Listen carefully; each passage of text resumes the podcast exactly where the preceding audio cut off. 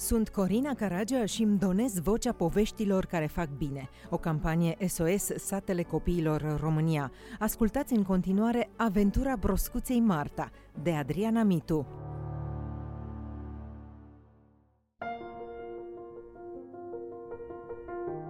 A fost odată o broască țestoasă tare fricoasă. Broscuța aceasta, pe nume Marta, locuia într-o poiană verde, în scorbura de la baza unui copac bătrân. Broscuța Marta stătea în carapacea ei mai toată ziua și scotea capul afară doar puțin dimineața, când roa se așeza pe frunze pentru a sorbi câteva picături de apă și pentru a mânca puțină iarbă din jurul copacului în care locuia. Apoi se băga repede în carapacea ei, de teamă ca nu cumva să-i se întâmple ceva. Și cam așa treceau zilele pentru Broscuța Marta și, pe măsură ce creștea, Broscuța începea să devină tot mai speriată și să stea din ce în ce mai puțin timp în afara carapacei. Până într-o zi, când în pădurea aceea veni un pădurar, care își făcuse casă puțin mai la vale de poiana unde se afla copacul sub care locuia Broscuța. Pădurarul a început să cutreiere pădurea în căutare de lemne și când ajunse la copacul Broscuței, de cum îl văzu, așa uscat și bătrân, își zise: „Ăsta-i numai bun de tăiat!" Și imediat luă toporul și începu să taie copacul. Pământul se cutremură și Marta nu știa ce se întâmplă. „Ce-i cu hărmălaia asta? Cred că a venit sfârșitul lumii!" zise Broscuța, care niciodată n-auzise un zgomot așa de puternic. Și cum pădurarul dădea cu toporul, scoarța copacului vibra, iar biata Marta sărea cu tot cu carapace în sus, de zici că era pe arcuri. Și când credea că nu mai are scăpare, zgomotul asurzitor se opri și simți cum carapacea alunecă ușor într-o vale, iar apoi se lăsă liniște. Într-un târziu, Marta se hotărâ să scoată capul să vadă ce se petrece. Dar când ieși din carapace, nu mai recunoscu nimic în jurul ei. Totul îi era străin. Nu era nici urmă de verde, ori de flori, ori de scoarța copacului. Tot ce vedea în fața ei era o pânză ciudată, care avea o mică găurică. Își întinse gâtul și privi prin găurica din pânză și văzu cum toate lucrurile din jurul ei se mișcă și auzi doar pași hotărâți cum calcă rapid pe potecă. „Ce-i și cu grozăvia asta?" se înspăimântă Marta. „Oare unde sunt și cum să mă întorc acasă?" Nu trecu mult timp până când carapacea se zgudui și Marta simți cum este luată pe sus și așezată din nou.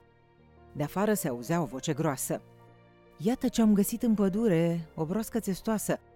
M-am gândit că ți-ar prinde bine un prieten. Haide, apropie-te, nu-ți va face nimic. Uite, îi poți da frunze să guste." Iar Marta văzu cum o frunză tremurândă se apropie de carapacea ei. O înfășcă rapid și băgă iarăși capul în carapace. „Se pare că este la fel de speriată ca tine, Agnes," spune vocea groasă râzând. „Hai să vezi, veți fi prietene bune. Haide, să o ducem în grădină, să-i cunoască pe Toby și Marcus." Și Broscuța Marta simți cum este așezată, văzu în fața sa iarba înaltă, însă nu îndrăzni să scoată capul de acolo. Obosită de aventura ei, a dormit buștean.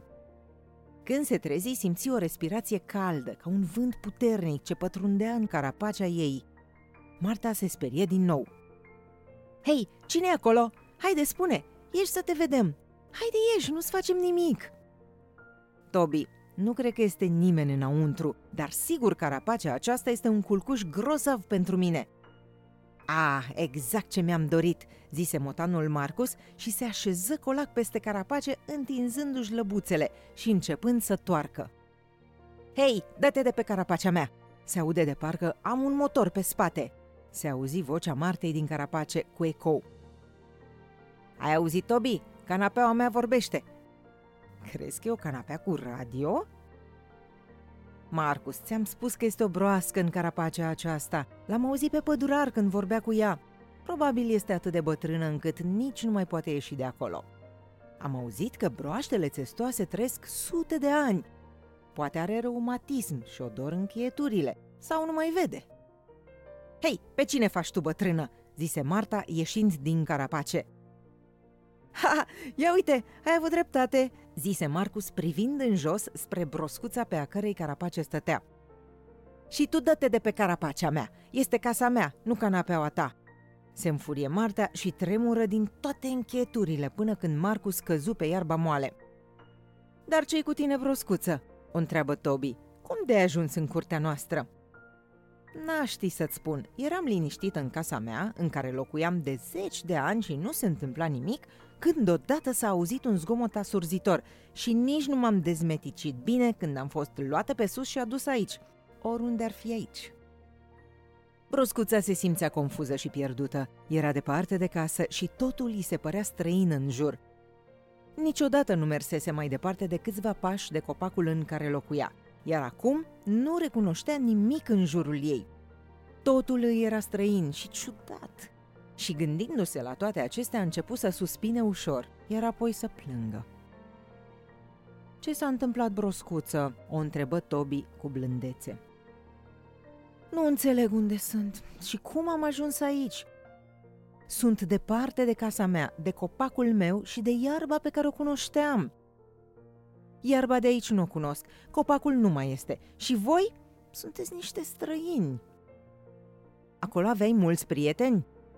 "Nu aveam prieteni pentru că nu ieșeam din scorbură decât atunci când era nevoie, dar știam toate lucrurile din jurul meu.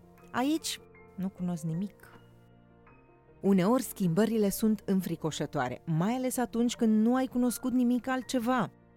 "Înțeleg foarte bine ce simți. Mi-amintesc când eram pui și am venit prima dată aici. 1 săptămână am stat pitit în coteț. Îmi era așa de frică. Apoi am început ușor să cercetez și mi-am dat seama că pădurarul și familia sa sunt tare buni la suflet. Apoi am început să-mi fac prieteni și acum totul este grozav," îi spuse Toby, dând vesel din coadă. "Cam așa este și povestea mea, doar că mie uneori îmi place să stau singuratic, așa că mă cocoț pe gard și privesc în liniște de acolo," completă Marcus. În seara aceea, Broscuța merse la culcare în carapacea ei. A dormit suspinând și gândindu-se la căsuța ei dragă. În următoarele zile, Marta a fost în continuare tristă, însă, pe zi ce trecea, parcă îi mai trecea și din supărare. Se împrieteni cu Agnes, fiica pădurarului, care îi dădea în fiecare zi frunze proaspete. Toby se încolăcea lângă ea seara, astfel încât să nu se simtă singură, iar Marcus, deși părea dezinteresat, se urca pe gard lângă locul în care era și ea și de acolo ținea un concert de miaunat care o amuza pe Broscuță. Și zilele se transformară în săptămâni, iar săptămânile în luni, și Marta se simțea din ce în ce mai bine în noua ei casă. Începea să meargă la plimbare prin toată curtea să descopere lucruri. Nu-i mai era așa de teamă și deja nu-și putea închipui cum trăise atât de multă vreme izolată în carapacea ei, în scorbura din bătrânul copac. Dacă ți-a plăcut, fii și tu parte din povestea SOS. Trimite un SMS MAMA la 8864, o donație de 4 euro lunar pentru copii.